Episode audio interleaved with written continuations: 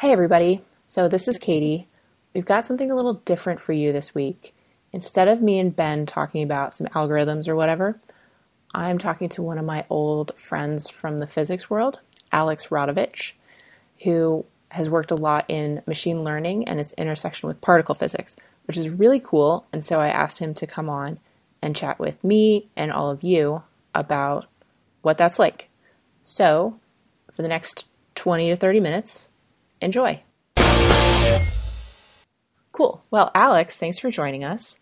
As a lot of our listeners might know, I used to work in particle physics, dabbled in machine learning during my time there.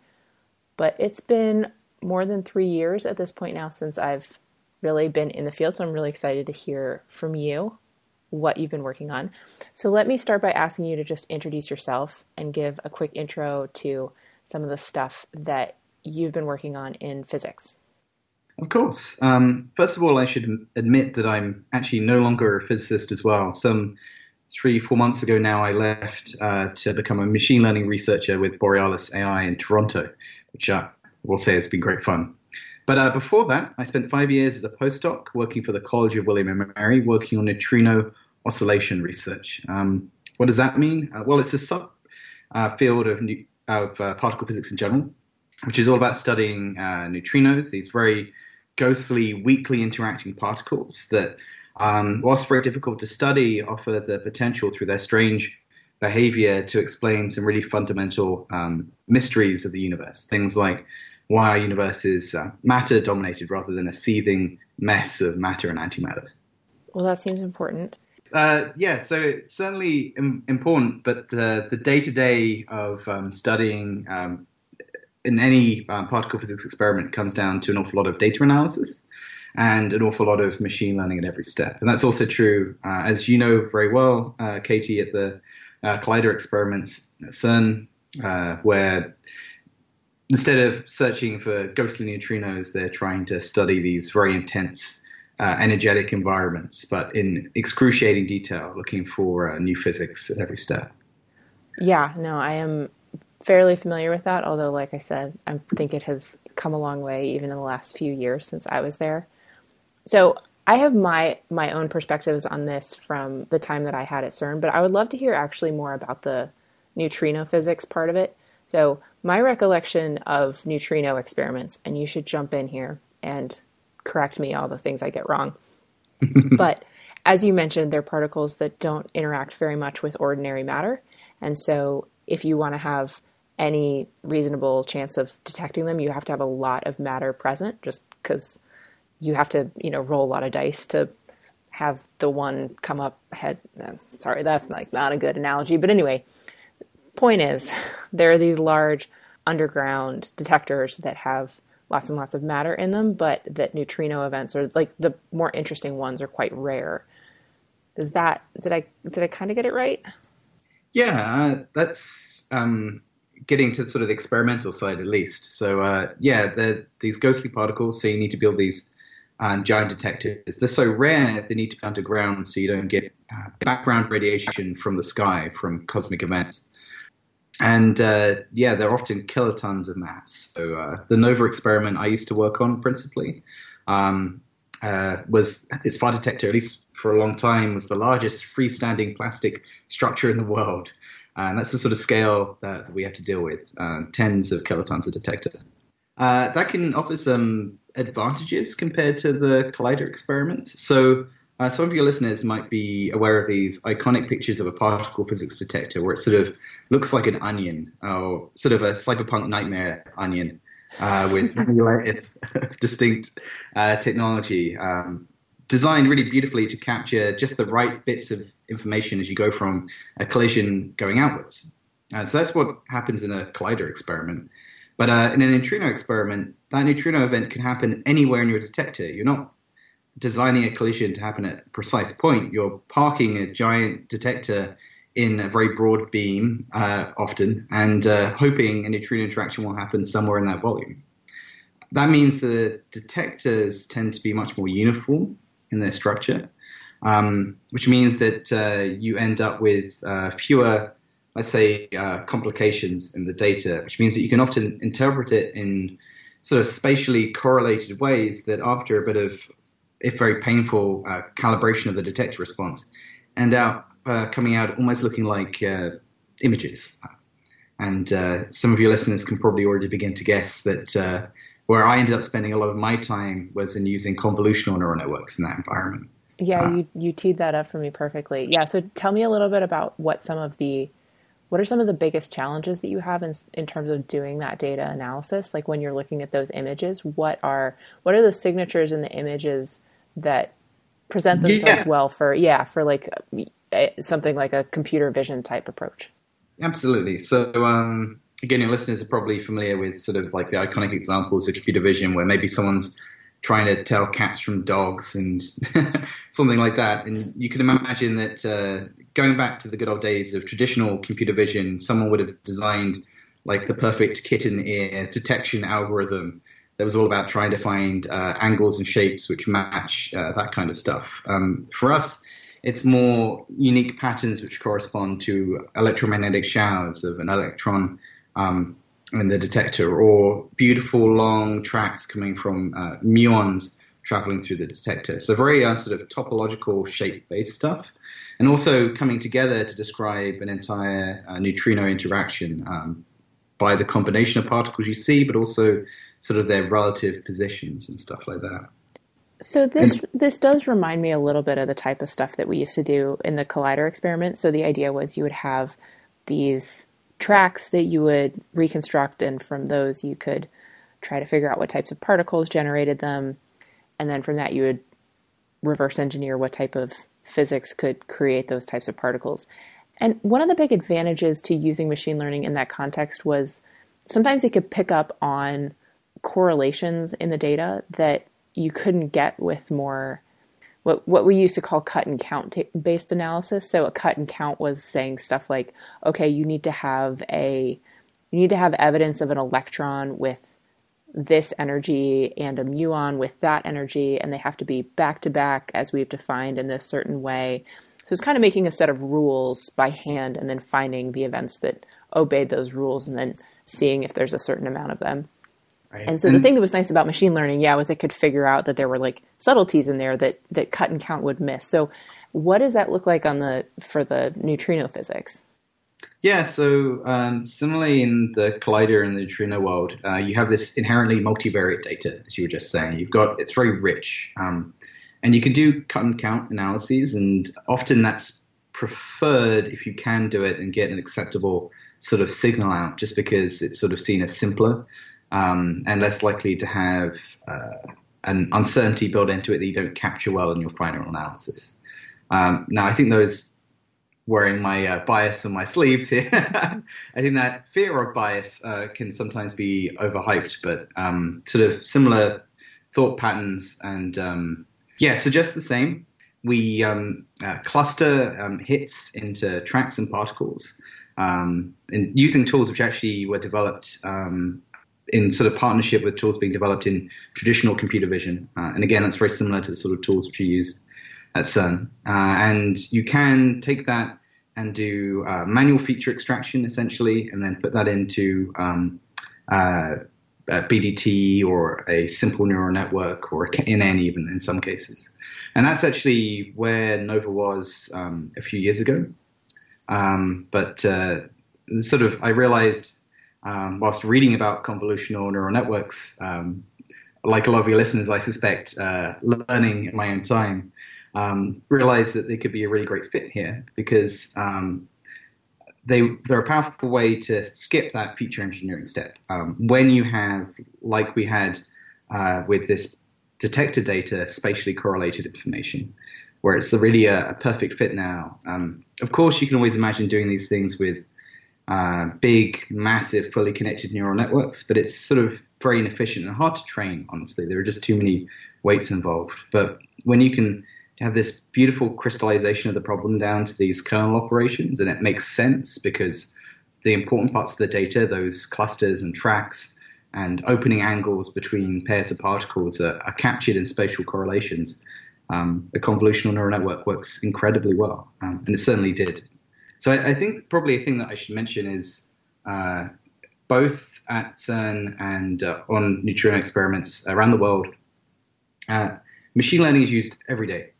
Uh, it's used uh, most often uh, for tasks um, where you need to pull out a signal, um, or maybe um, for regression. It'll be used at different stages of an experiment. Um, it will be used uh, almost as just like to calibrate the readout of a detector, or it might be used more ambitiously at the very final stage of producing an actual measurement for a paper, the actual sort of significance of appearance of a particle or something like that.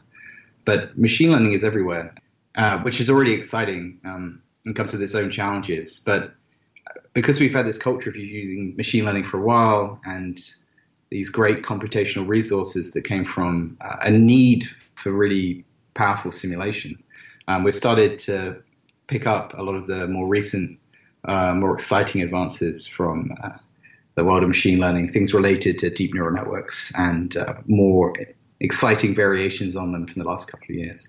Okay, I have so many follow up questions. so here's my first one. So, one thing that I remember from my time at CERN, and again, this was a few years ago, was that you, you kind of mentioned this. There was a trust of the cut and count analyses that hadn't fully developed yet for the what we call the multivariate analyses was usually what we would call them, which was like the machine learning ones. And because I think to some extent, uh, you know, part of that was sociological that the machine learning was newer in the analysis stage, although, like you said, it had been used for a long time in um, sort of the lower level computations. And part of it might just be a little bit of, I don't know, my, my hypothesis was always that because physics was a field that was understood fairly well from the ground up as as academic fields go there's like mathematical theories of the universe that physicists are pretty sure are true uh, that you know there's a little bit resistance to to black boxy algorithms. There's a, a this feeling of intellectual purity like you should be able to understand the the uh, the reaction all the way from the beginning to the end and i'm wondering if that is still the case there if that might have just been you know a property of a few meetings that I happen to be in, but has not been your experience overall. Like, if, you know, is there any pushback to some of these more sophisticated techniques from folks who are, you know, a little more purists? Uh, absolutely. Um, I should probably tread carefully here in how I respond to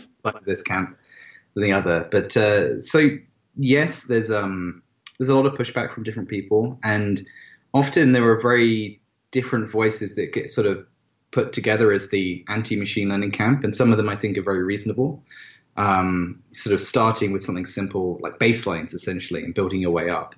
And then there are those who just uh, have sort of what I would almost characterize as a um, uh, know, irrational is a strong word, so I'm not going to lean into that. But uh, you know, I, I think that uh, any any analysis, no matter how simple seeming, should be rigorously tested, and that's very true in particular when you want to do science. Um, because at the end of the day, science isn't about the um, on paper strength of the result in the perfect, you know, sandbox. It's about um, being able to really characterize well what that measurement you produce means. You know, really like meaningful uncertainties on that measurement that another scientist can uh, can work with. And uh, I think that a lot of what you want to do with even the most complex black box machine learning algorithms is going to be very similar to what you do with the most simple um, human design cuts. And uh, I, will go a little step further here and say that um, as someone who's read a lot of physics code in my time, uh, a lot of those human design cuts can get um, quite convoluted by the end. And I would argue that they're acting a little bit like a human decision tree. And I would not necessarily uh, elevate too highly uh, the power of the physicist's a priori reasoning. Um, uh, I think there's a reason why uh, Immanuel Kant's idea of the way science should be done uh, fell out of fashion a long time ago. Uh, actually, one um, cool bit of history that your listeners might be interested in would be uh, uh, the period in time in which we had very rich visual data coming out of even sort of early CERN experiments called bubble chambers they might even have seen these beautiful pictures actually where uh, ionizing particles are being captured. Um, the trails left by them are being captured um, on photographic film. Gorgeous curving lines coming from fundamental particles. Um, very rich data, very analog data. Uh, that was analyzed by a bunch of human beings. Um, did amazing jobs. Most of them are brilliant women who, uh, unfortunately, because of the gender politics of the day, uh, were limited to using their amazing skills for this very invisible discipline of uh, scanning uh, data. Um, but sort of universally respected and held in awe by the particle physics community, uh, justifiably so. Amazing skill set. But you'll often find an interesting paradox in the way older particle physicists will treat black boxes, insofar as they'll be very uncomfortable with, say, a convolutional neural network. Um, but they'll be incredibly comfortable with the idea of just like one or two hand scanners being paid minimum wage to look through uh, hundreds of thousands of events and label them by hand. And uh, I think we can agree that uh, that would just be a very uh, stochastic black box machine learning algorithm on some level. Uh, and uh, yes, yes, I think we agree about that. There yeah. Was... So, oh, sorry, maybe um, maybe something I should mention now actually is that uh, having just uh, attacked people who believe in uh, a priori reasoning um, and the purity of uh, particle physics um, thought to cut straight through and sort of to the truth of the universe. Um, a lot do of your, do, do some backpedaling think, here now, Alex. yeah, um, a lot of that thinking, those tools, that ability to reason out the way the universe should work, uh, of course, turns out to be incredibly useful when actually deploying these tools. So um, uh, we end up training a lot of these algorithms on simulation. Admittedly, quite beautiful simulation, um, uh, built on uh, a lot of what we've learned so far about how the universe works, but still ultimately simulation. And as the adage goes, the simulation is always wrong. but uh, the one great advantage we have in particle physics is we can often pick out um, sort of standard candles, uh, interactions that we understand really well based on how we understand the standard model of particle physics. And once we've found those interactions, we can test how these machine learning algorithms we develop um, behave on those standard candles. And that gives us a sense of how much we can trust them outside of those regimes we understand really well. It's obviously not perfect. These are just standard candles, right? They're reference points in very particular sort of kinematic regions and stuff like that. But uh, they're the sort of tool and test which can give you a lot of faith that you haven't uh, too fine tuned on the quirks of your simulation instead of reality. Yeah, no, I think that's a really good point. I'm I'm remembering back. So this was this was something that I actually wanted to talk about, but you kind of have beaten me to it. Uh, uh, you know, talking a little bit about how you train these supervised algorithms in a regime where you know the the particle collisions themselves don't come with labels attached, so there's kind of this inherent uncertainty. And so, in, to to some extent, you can get around that with simulated data that does have tags attached to it because you you generated it and you know what the right answer is. But that a lot of times, what we would do at CERN, and there's probably a similar set of stories in neutrinos, is you would do stuff like tag and probe methods, where you might have events where you know that one of the one of the particles in the event is a muon with very very high certainty and there's some other particle that's back to back with it, well, then you know with pretty high certainty that that's a muon as well. You can see if your algorithm actually picks it up and correctly identifies it as a muon. And so there's there's stuff like that where you know you're there's as you said these these standard candles these processes that you understand really well and you use them to um, you, you test your algorithms against them to see if your algorithms are able to pick them up the way that you expect them to. Yeah, absolutely. Um, on the NOVA experiment, we actually make extensive use of uh, sort of hybrid um, data Monte Carlo events where we pick out very common events we understand very well and make uh, replace the particles we understand and have identified well with uh, ones that we don't see in as great a number. Uh, it's probably a very obtuse way of describing that. Let me rewind. Uh, so on NOVA, we make use of um, uh, hybrid data Monte Carlo events where we find um, these events like the ones you described that we understand reasonably well, which are, are quite common, and use them to fake uh, rarer more interesting events that we're really interested in understanding uh, the performance of our algorithm are. So a good example of this in particular would be uh, one thing I didn't mention before about neutrinos is they do this very strange thing where they transform over long distances. Um, that's going to sound very strange to your listener. Uh, it sounded very strange to the first particle physicist who realized this was happening. Um, they actually change one of their fundamental uh, sort of physics parameters as they travel through uh, space and time. So, in order to study that, um, we build two detectors. Um, one at the beginning of this neutrino beam before any changes have happened, and another detector at the end after all the changes have happened. Now, uh, due to some unfortunate rules of the universe, it's actually very hard to point a neutrino beam at anything. So the rate you see is much higher at the beginning than it is at the end, just because it's sort of fanned out by the time you get to that far detector. So the near detector sees thousands of, of events a day, whereas the far detector sees one if you're lucky. Uh, and so not only are the samples changing, but uh, the one that you're most interested in, this really rare low statistic sample, is going to have different characteristics to the near detector.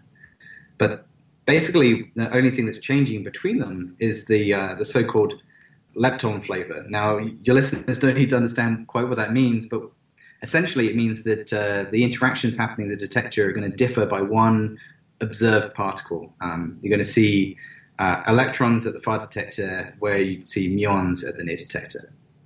And uh, happily, these muons are really easy to identify. Um, there was the I mentioned much earlier in our conversation the big, very long tracks. You can pull those out and then replace them with a simulated electromagnetic shower. So in that way, you can sort of fake um, your electron neutrino event. And comparing what happens to your uh, efficiency for those hybrid events versus ones which are purely Monte Carlo um, gives you a really good handle on any overtraining that you've um, had occur on simulation compared to, to real data. I should also note that this connects to a lot of really interesting work in the wider machine learning world um, when it comes to transfer learning, um, because that's kind of what particle physicists are always doing. They're transferring from one domain, which is this magical world of simulation, which doesn't work quite like the real one, to the real world. Um, and of course, the better we get at particle physics, the closer those two worlds will be. But it's always going to be a jump from one domain to another.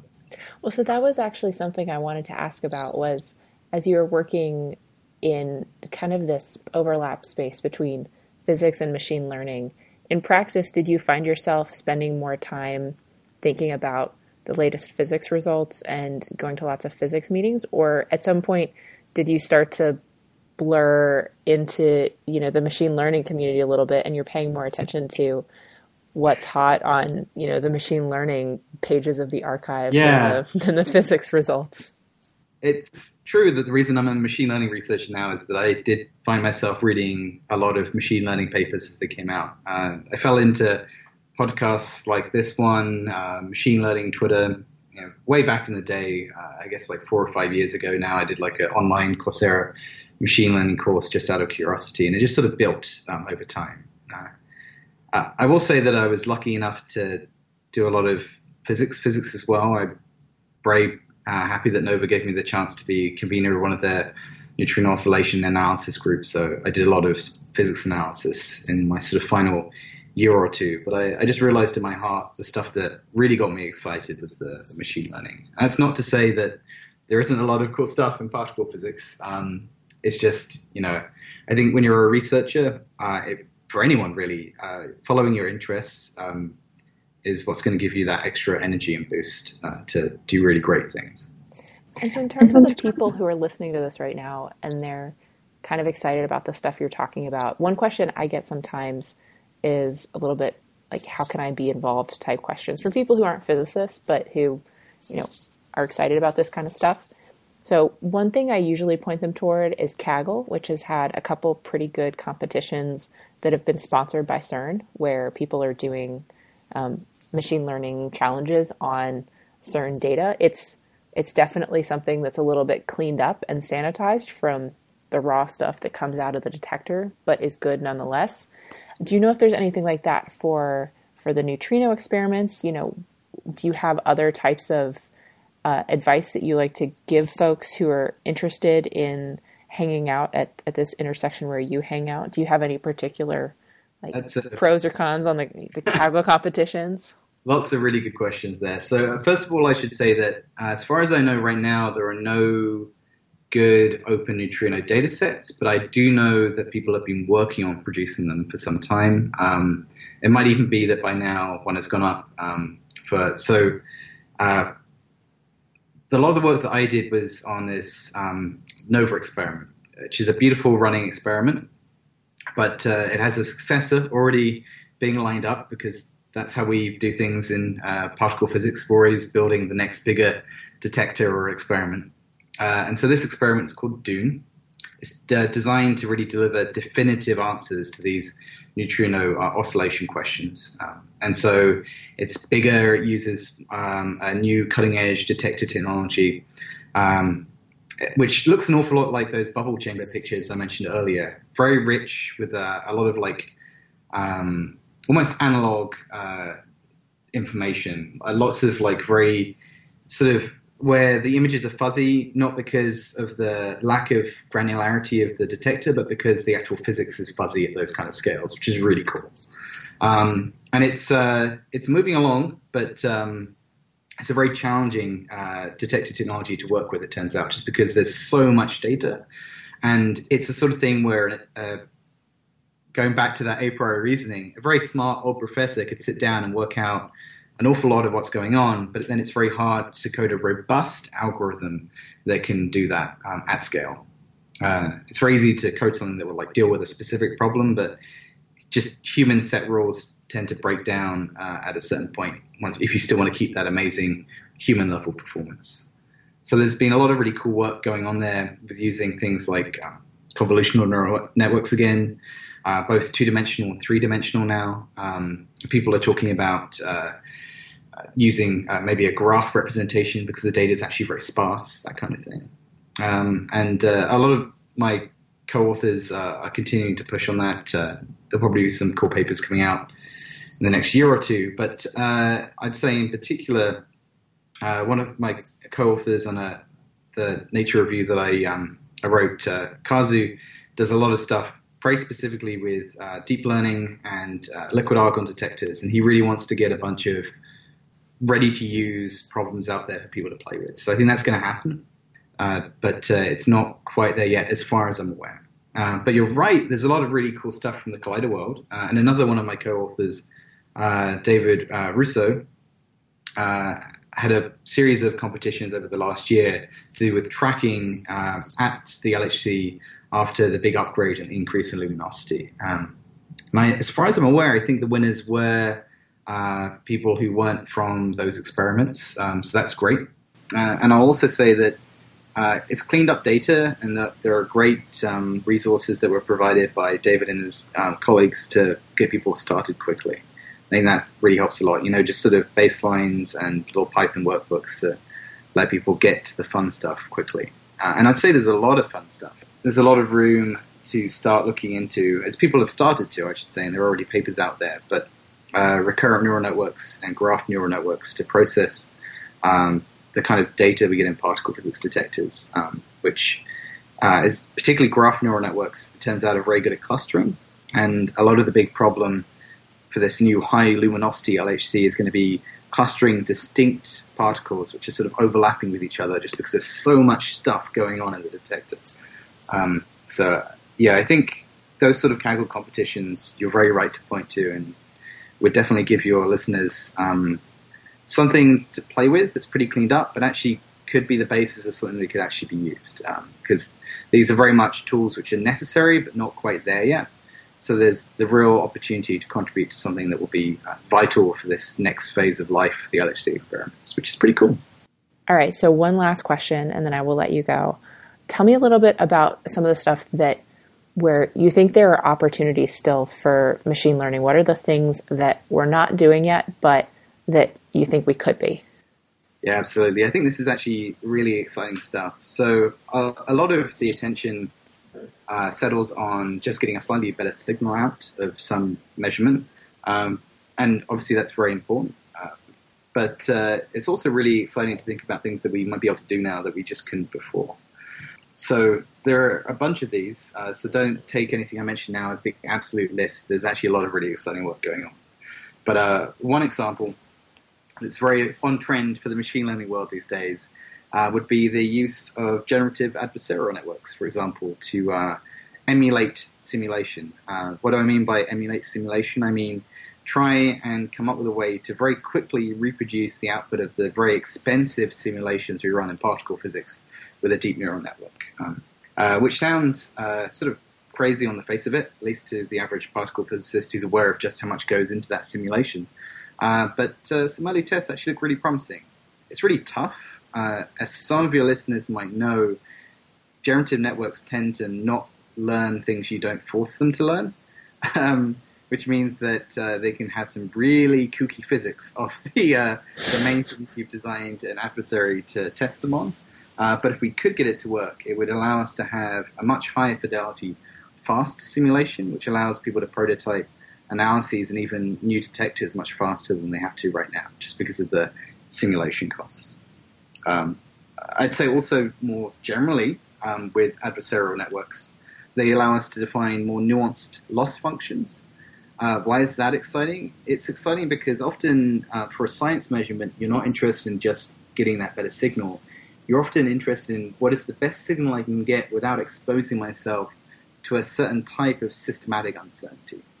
So, like a classic one in the collider world would be I really want to do as well as I can at detecting this particle, but I don't want to expose myself to this whole complex um, interaction physics that no one really understands very well, and we only have like these iterative um, computational solutions for. So, what is the best I can do without being sensitive to assumptions about that model. Uh, and you might already begin to be able to see that you can maybe program that into uh, an adversary, and there's been some great short papers on that. Go quickly running through some other stuff. Uh, maybe making your entire simulation differentiable so you can tune it to match your data. Outlier detection. So um, something we didn't actually get into at all is that at the Collider experiments, uh, the vast majority of data gets thrown away. I can't remember the exact number off the top of my head, but uh, uh, orders just a few percent gets left behind after a series of cuts. Now, hopefully, those are the most interesting uh, few percent of data. But there's always this fear that some genuinely new physics might be lost along the way. So there's always a lot of excitement about trying to use the latest machine learning tools to build a genuinely unbiased outlier detector that won't just try and write every single event to disk anyway. Um, that's an incredibly challenging task. Um, but uh, maybe some of these latest tools might allow us to do that. And actually, one last thing, which is just um, a lot of what we were already doing with machine learning, obviously, uh, was very mature.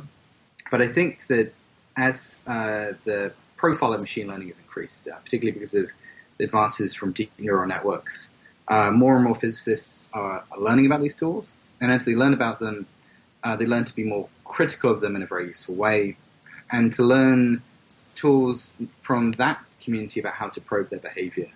Um, simple things like uh, a t-SNE visualization of um, outputs of a, a detector uh, of a neural network or something like that. Uh, and once you now you have this beautiful combination of like the domain knowledge that I mentioned earlier that allowed us to calibrate these tools, but also the knowledge of machine learning that allows them to like also probe their behavior in different ways. And I think that all coming together is just going to make for much more powerful, but also much more uh, robust science. So you, you started with like one good example, and then you just had another one, and another one, and another one, and another one, and I think that's really cool. I'm excited about all of that, and now I want to just go read a bunch of papers. um, so this has been really fun for me, kind of a trip down memory lane a little bit, and hopefully pretty interesting for folks listening who you know don't often get to go inside the world of high physics. So thank you, Alex, so much for taking the time to talk to us. We're happy to do so. Fascinating. One thing I'll mention real quick. Uh, the Kaggle competitions that have been run out of CERN in the past, I don't think any are running right now as we are recording. If I'm wrong, I will uh, put some something to that effect in the show notes. Um, but I think a lot of the old data sets and um, competition entries are still available online. So we will put links to those on lineardigressions.com if you want to check them out. Alex, thank you again so, so much, and we really appreciate it.